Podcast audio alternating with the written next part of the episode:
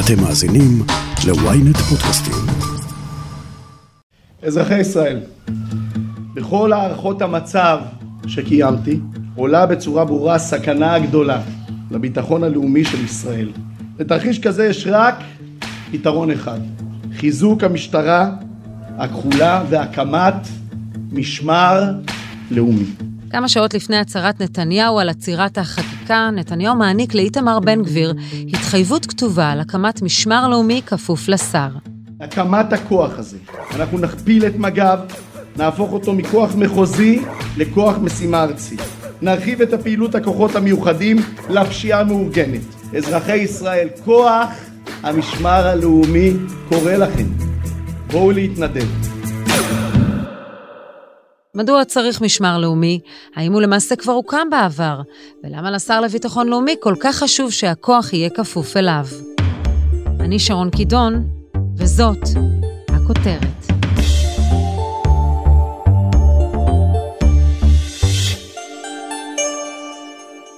המהומות שפרצו בין ערבים ליהודים בתוך גבולות המדינה בתקופת שומר החומות היו אירוע תקדימי שלא התרחש כאן שנים רבות. מאיר תורג'מן, כתב המשטרה של ynet וידיעות אחרונות, סיקר גם אז את האירועים. מה שאני זוכר, שלמעשה משטרת ישראל נתפסה לא מוכנה במהומות בכל רחבי הארץ. עכשיו תמונה שמגיעה לנו בשידור ישיר מירושלים, עם המוני האנשים במצעד הדגלים, שמנסים אה, למצוא מחסה, אזעקה. היא הייתה ממוקדת בהר הבית מבחינת ירי תלול מסלול. היה שם את מצעד הדגלים, אם את זוכרת, ומשטרת ישראל עם כל הכוחות שלה לקחה מכל המחוזות ברחבי הארץ והעלתה לירושלים, כי זה הכי טבעי, זאת הייתה תפיסת העולם. רמדאן, חגים לאומיים, שומרים על הר הבית, כי זה מקום מאוד נפיץ, וזאת הייתה המחשבה של כולם. בא שומר החומות והוכיח לנו שערביי ישראל יכולים לצאת החוצה, יכולים לבצע הפרות סדר, והבעיה של משטרת ישראל שהם לא ידעו לתת מענה, הם מצאו את עצמם עם שוטר בודד שאמור לתת תשובה למאות קריאות מאה של אזרחים שתוקפים אותם, שמציתים רכבים, שדופקים להם בדלתות. זו הייתה תחושה של כאוס, של משטרה שפשטה את הרגל, זאת אומרת, אין ביטחון אישי לתושבים. אני הסתובבתי בלוד, זה פשוט מאוד היה מפחיד. בתור יהודי, הסתובבת, עצרו אותך רעולי פנים ערבים, לאן אתה נוסע, איך אתה נוסע, פשוט מאוד התחננת על נפשך. זה גם נגמר ברצח. של אחד מתושבי לוד שהיה בדרכו הביתה. הוא נרגם באבנים, ולמעשה אבן גם הורגת בסופו של יום.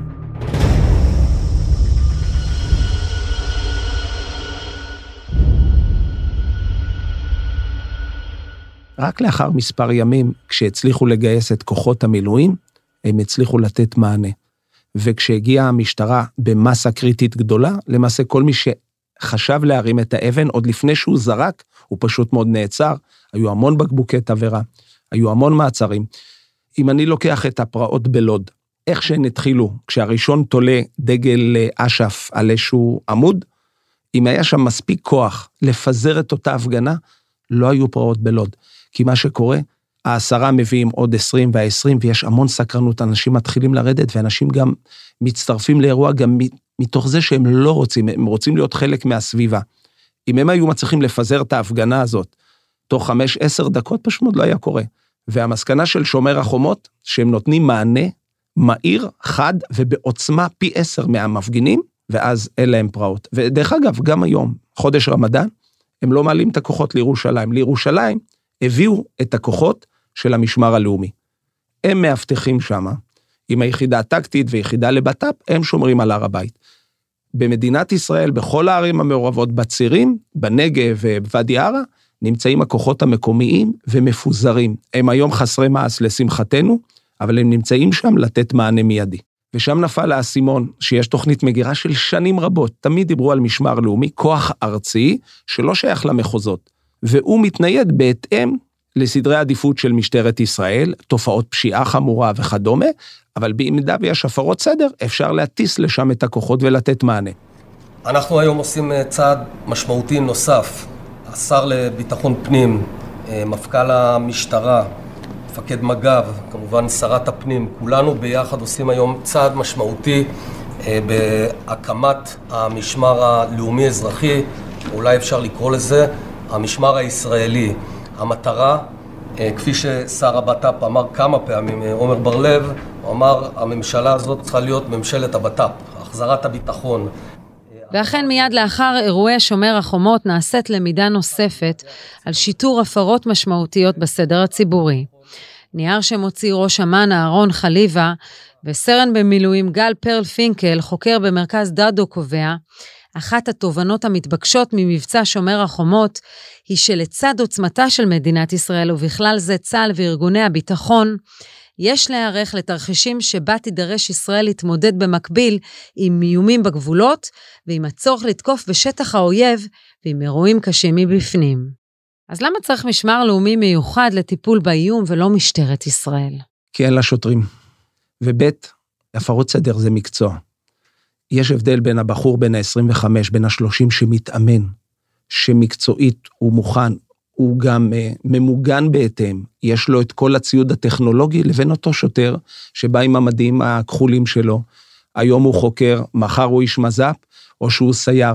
הוא לא יודע לתת את המענה הזה. הוא גם תמיד יגיע בודד, במקרה הטוב, או איזשהו פקח עירוני שמסייע לו, ויעמוד מול המון. הוא גם בעצמו חושש. צריך את הכוח הזה שיודע לתת מענה, שיודע שמתאמן לכל התרחישים האלה. למה משמר לאומי כן פותר את הבעיה הזאת? הקמת המשמר הלאומי באה ואומרת שאנחנו משתמשים באנשי מקצוע, אבל דרך אגב, זה לא רק לגבי הפרות סדר, זה לגבי תופעות פשיעה, זה סיכול טרור.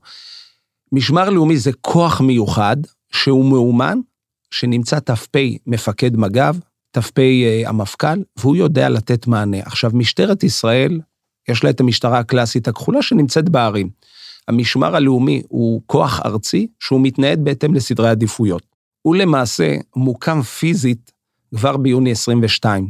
ראש הממשלה, נפתלי בנט, מקים אותו ביחד עם עומר בר-לב, אז אני לא מבין מאיפה הוא הביא את הסיפורים על הקמת כוח אה, משמר לאומי. הוא כבר עובד כמעט תשעה חודשים. היום, נכון להיום, יש לו מפקד, תת-ניצב מאיר אליהו. מתחתיו פועלות שתי חטיבות, החטיבה הטקטית והחטיבה לבט"פ. הנה, בן גביר יצטרך בטח לשנות את השם, כי הוא הפך את זה לביטחון לאומי, והם עדיין מוגדרים כחטיבה לביטחון פנים. בחטיבה הטקטית, ניצב משנה ירון דהן, בחורצ'יק מסתערב למעלה מ-20 שנים, איש משכמו ומעלה. יש לו כרגע, נכון להיום, 500 לוחמים וקצינים. בשלב הזה נמצאים 120 לוחמים בהכשרה, זאת אומרת, הוא הולך לגדול בעוד מספר חודשים ל-620 לוחמים.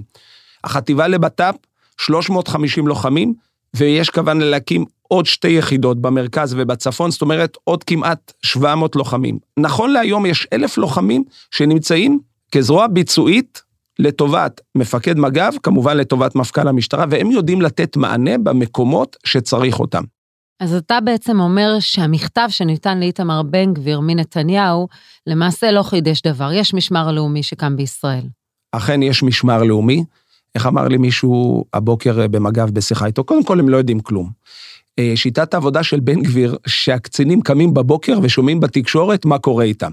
אז היום הם מבינים שהמשמר הלאומי, לפי המכתב ולפי מה שכתוב שם, הוא מוקם, דבר שהוא לא נכון. הדבר היחיד שניתן להתווכח עליו, ואם הוא יהיה נכון, זאת בעיה גדולה למשטרת ישראל, שהוא יפעל תחת המשרד לביטחון לאומי. זאת אומרת, כמו שכולם הגדירו, מיליציה פרטית של השר בן גביר. אותה זרוע במשרד לבט"פ, זאת אומרת, היא מקבילה למפכ"ל, היא לא תחת המפכ"ל. הם לא מבינים איך דבר כזה יכול להתקיים, הם אומרים שזה לא יתקיים. למי זה כפוף כיום? מפקד מג"ב ומפקד מג"ב למפכ"ל המשטרה. הרי תשימי לב, כשאת רואה את הכוחות בהפגנות, הרי מרבית האנשים שאת רואה זה מדים של מג"ב, אין שוטרים במשטרת ישראל כמעט. זה הכוח היום הביצועי, זה כוח צעיר, כוח לוחם וכוח מיומן.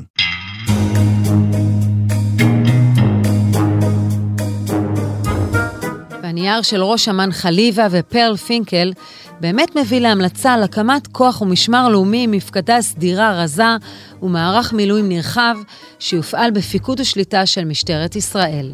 לכן אנחנו היום בשיתוף פעולה אה, עושים צעד משמעותי להקמת המשמר הישראלי שייתן אה, ביטחון גם ברחובות ישראל בשגרה וגם חלילה במצב חירום כחלק מלקחי שומר החומות.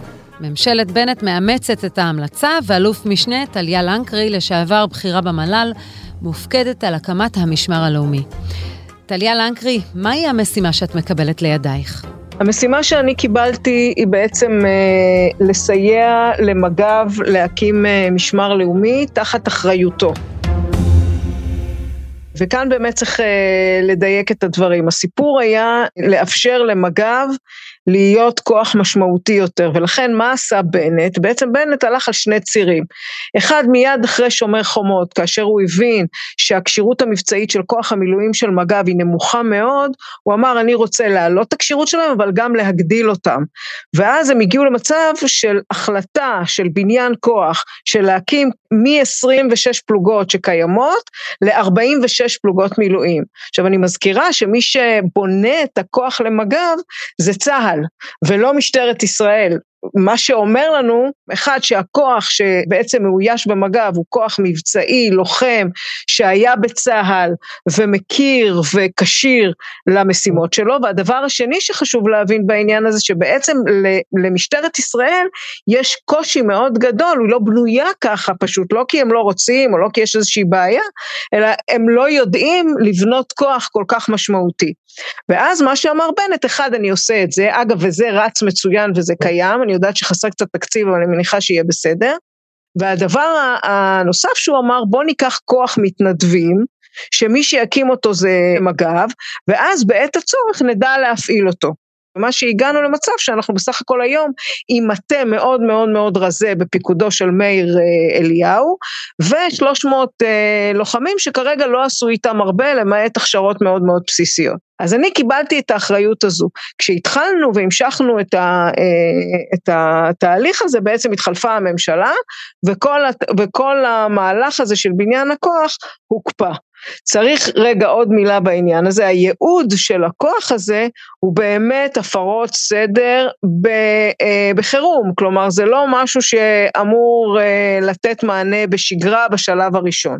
איך בנוי בתוכנית שלך המשמר הלאומי ולמי הוא כפוף? המשמר הלאומי הוא מג"ב, את זה צריך להבין, למה צריך להגיד את זה? כי מג"ב הוא הכוח היחידי במדינת ישראל שיש לו גם יכולות אה, צבאיות וגם יכולות שיטוריות. את לא יכולה לקחת היום, גם חוקית אגב, אבל את לא יכולה לקחת עכשיו נגיד מחלקה מגולני ולהטיל אותה לתוך שטח ציבורי, זה כמו להכניס פיל לחנות חרסינה. הם לא יודעים לדבר עם אזרח. משטרת ישראל יודעת לדבר עם אזרח, אבל חסר לה את הזרוע הצבאית. מג"ב הוא הגוף המשמעותי ביותר במדינה והיחידי שיודע לעשות את זה. ולכן אמרנו, עליו הוא יושתת. איך עושים את זה? ממשיכים בפעילות הרגילה והשגרתית של מג"ב אל מול משטרת ישראל, אבל במקביל מקימים כוח שיודע לתת מענה להפרות סדר. ויודע לתת מענה בעת הצורך לאירועים אזרחיים נוספים, כמו למשל רעידות אדמה, כמו פנדמיה, אני רגע פותחת סוגריים, אני מזכירה שמי שנתן סיוע לבני ברק בסגר זה כוחות צנחנים, אז כשיש פנדמיה זה בסדר, אבל מה קורה אם יש לנו במקביל מלחמה, לשריפות, לרעידות אדמה, לא יודעת מה, משהו בעניין הזה, שאתה צריך לפנות את הצבא מלהתעסק עם הדבר הזה, ובאמת אנחנו רצינו ליצור מצב שיש כוח שיודע לעשות גם וגם ויודע להתממשק לפיקוד העורף ולמה שנדרש. הכוח הזה של מג"ב או המשמר הלאומי ייבנה על פי מרחבים, כלומר גם בצפון, גם בדרום וגם במרכז, כוחות של אנשים שהאמצעים נמצאים איתם בבית, ואז בקריאה מהירה, כשיש חיכוך במקום מסוים, יודעים להגיע לשם בפקודה, אבל יש להם גם מפקד עליון שיודע להפעיל אותם בתוך המרחב, והכי חשוב, יודע להתממשק למחוז המשטרתי ולעבוד איתו ביחד.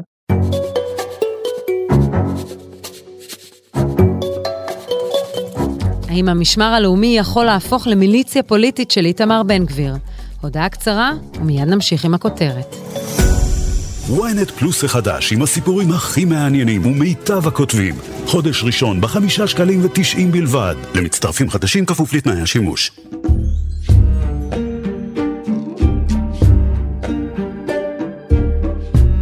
במכתב שמקבל השר לביטחון לאומי, איתמר בן גביר מנתניהו, כתובים הדברים הבאים: בישיבת הממשלה הקרובה תעלה בממשלה הצעת מחליטים להקמת משמר לאומי תחת המשרד לביטחון לאומי. טליה לנקרי, במה זה שונה ממה שהוחלט בעבר? לא, אז צריך רגע לדייק. אין החלטת ממשלה על הקמת משמר לאומי. יש סיכום דיון של ראש ממשלה לשעבר. וגם אין תוכנית מאוד מדויקת של איך המשמר הזה צריך להיות מוקם. מה שאומר בן גביר בצדק, הוא אומר זה לא מספיק וזאת לא השיטה. כלומר, אני רוצה לעשות משמר לאומי בהחלטת ממשלה שיש לה תקציב, יש לה מבנה ויש לה כוח חזק מאוד, שאם קורה משהו אני יודע להטיל אותו, בסדר? מה שקיים היום זה לא באמת משמר לאומי, בסדר? זה, זה באמת גרעין של משמר לאומי.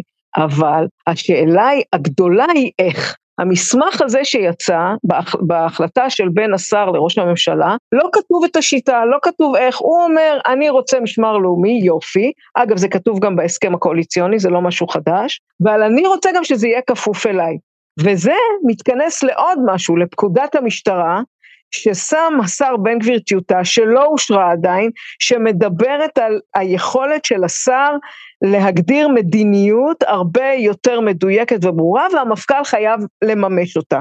מה שקורה היום עם פקודת המשטרה הקודמת, המפכ"ל כפוף לחוק. הוא לא יכול לקבל הנחיות בשום אופן מהשר, הוא יכול לקבל אסטרטגיה, מדיניות. עכשיו, מה קרה כאן בשלושה חודשים האחרונים? קרו הרבה דברים, כלומר, יש איזשהו שבר או אם תרצי אה, חוסר אמון של בין המשטרה לשר, בהבנה של איך שני הגופים האלה, או איך שני, ה, שני האנשים האלה צריכים לדעת אה, לתפקד. מה ראינו בשטח? ראינו בשטח פעמים שהשר הרים טלפון למפקד המחוז, שהשר הנחה להפעיל מכתזית, זה לא מדיניות, זה כבר הנחיות ופקודות בשטח. גם היום, אחרי מה שיצא אתמול, המשטרה לא מכירה שום דבר שהשר רוצה להקים. מה אני מבינה? אני מבינה שהשר רוצה לקחת כוחות כמו השומר החדש וגופים נוספים, ולהכפיף אותם אליו, שיהיה לו זרוע צבאית שלו. זה מהלך מסוכן.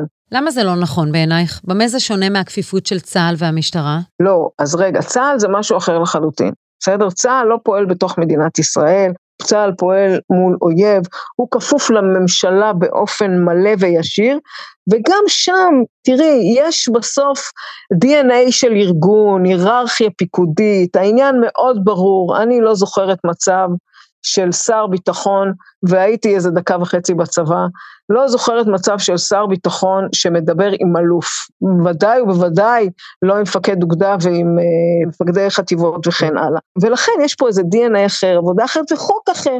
החוק של המשטרה הוא, שוב, הוא שונה לחלוטין כי הוא עוסק באזרחי המדינה כשלעצמה, וזה אומר ששר שהוא פוליטיקאי לכל עניין ודבר, ייתן הנחיות ופקודות לכוח שהוא כוח צבאי, הוא בעצם אה, מבטל את אותה יכולת באמת אה, לעשות אה, דברים שהם נקיים מפוליטיקה, שהם נקיים עכשיו מאיך להתנהג בחווארה, ואיך להתנהג ברהט, ואיך להתנהג עכשיו עם המחאה, כי הם שמאלנים או ימניים. את העניין הזה, פקודת המשטרה מנסה לשים את הרמזור האדום הזה.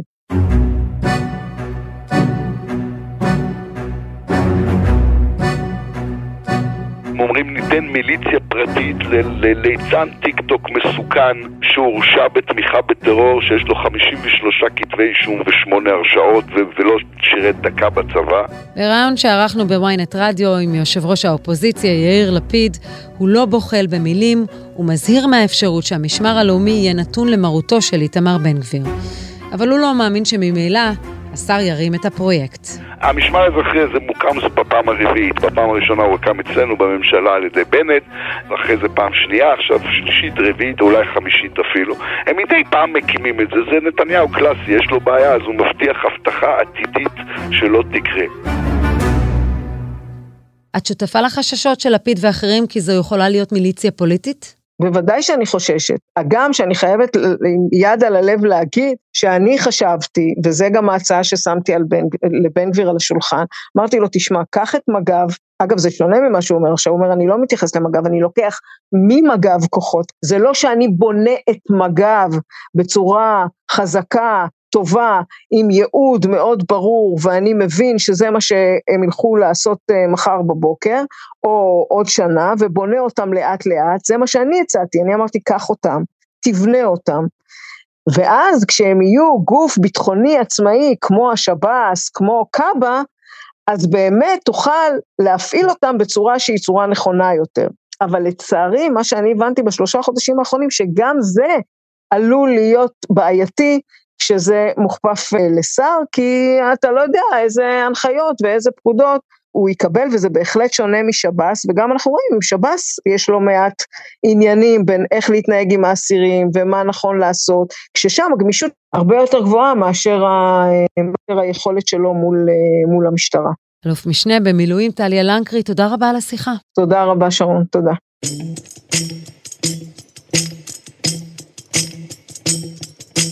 ואני רוצה להגיד כאן על השולחן, אני חושב שבלי שיהיה משמר לאומי, בלי שנוסיף אלפי שוטרים... זה הבטחת בחירות שלך, הקמת זה, משמר לא לאומי כמו בארצות הברית. זה יותר מהבטחת בחירות.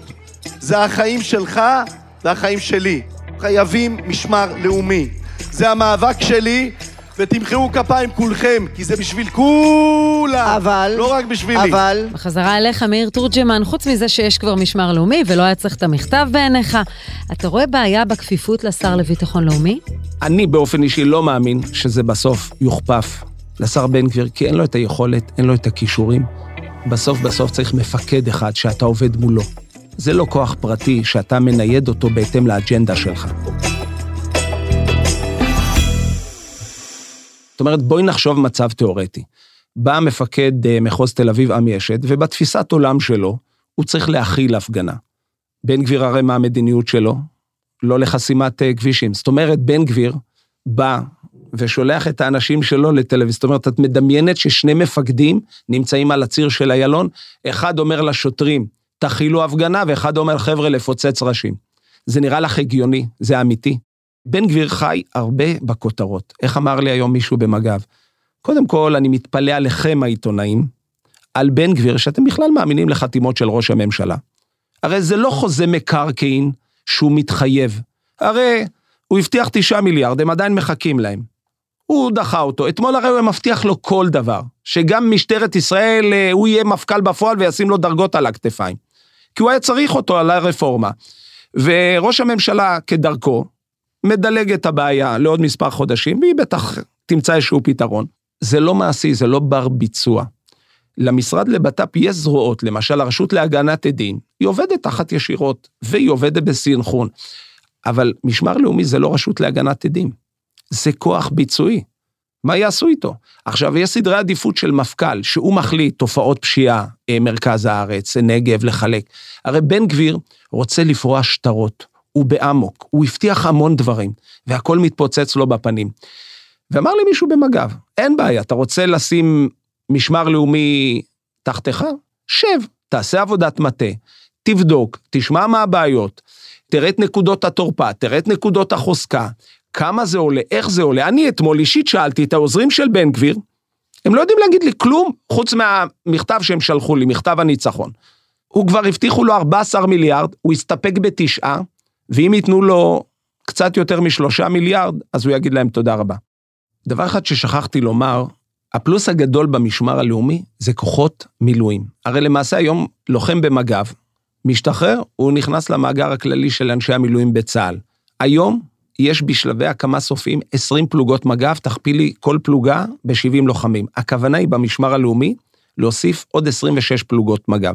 זאת אומרת, זה יהיה כוח מסיבי גדול שידע לתת את המענה. לסיכום, מאיר תורג'מן, עד כמה באתגר הבא של הפרות סדר משמעותיות שכוללות את החברה הערבית, יהיה כאן משמר לאומי שנכון לפעולה? בהערכה שלי, חוקי מרפי תמיד מדברים, כשהם מוכנים לא קורים דברים. אבל זה תופס אותם בהפתעה. תראה, אנחנו חיים במדינה שאומרים, כדבר הזה לא יקרה שוב, אני לא יכול להתנבא. גם במשטרה לא מוכנים להתנבא, כי הם לא יודעים מאיפה זה יבוא ובאיזו עוצמה זה יצא ויפרוץ. אני יכול לומר שהם מוכנים בעשרות מונים מעבר למה שהם היו מוכנים בשומר החומות. כי שומר החומות גם עזרים להם המון המון תקציבים. 2022, אני לא חושב שלא הייתה שנה כזאת של התעצמות, גם בכוח אדם וגם בטכנולוגיה. יש להם היום יכולת לבצע דברים גם מבחינה טכנולוגית שלא היו להם בשומר החומות, והתפיסה זה להיות מוכנים בזמן אמת. להגיד לך שזה לא יקרה, ממש, אם תושבים בוואדי ערה יחליטו שהם יורדים לחסום את הכביש, אז הכביש הזה ייחסם. אם נרצה או לא נרצה. החוכמה זה איך אנחנו מתנהלים באירוע. מאיר תורג'מן, תודה רבה על השיחה. בבקשה.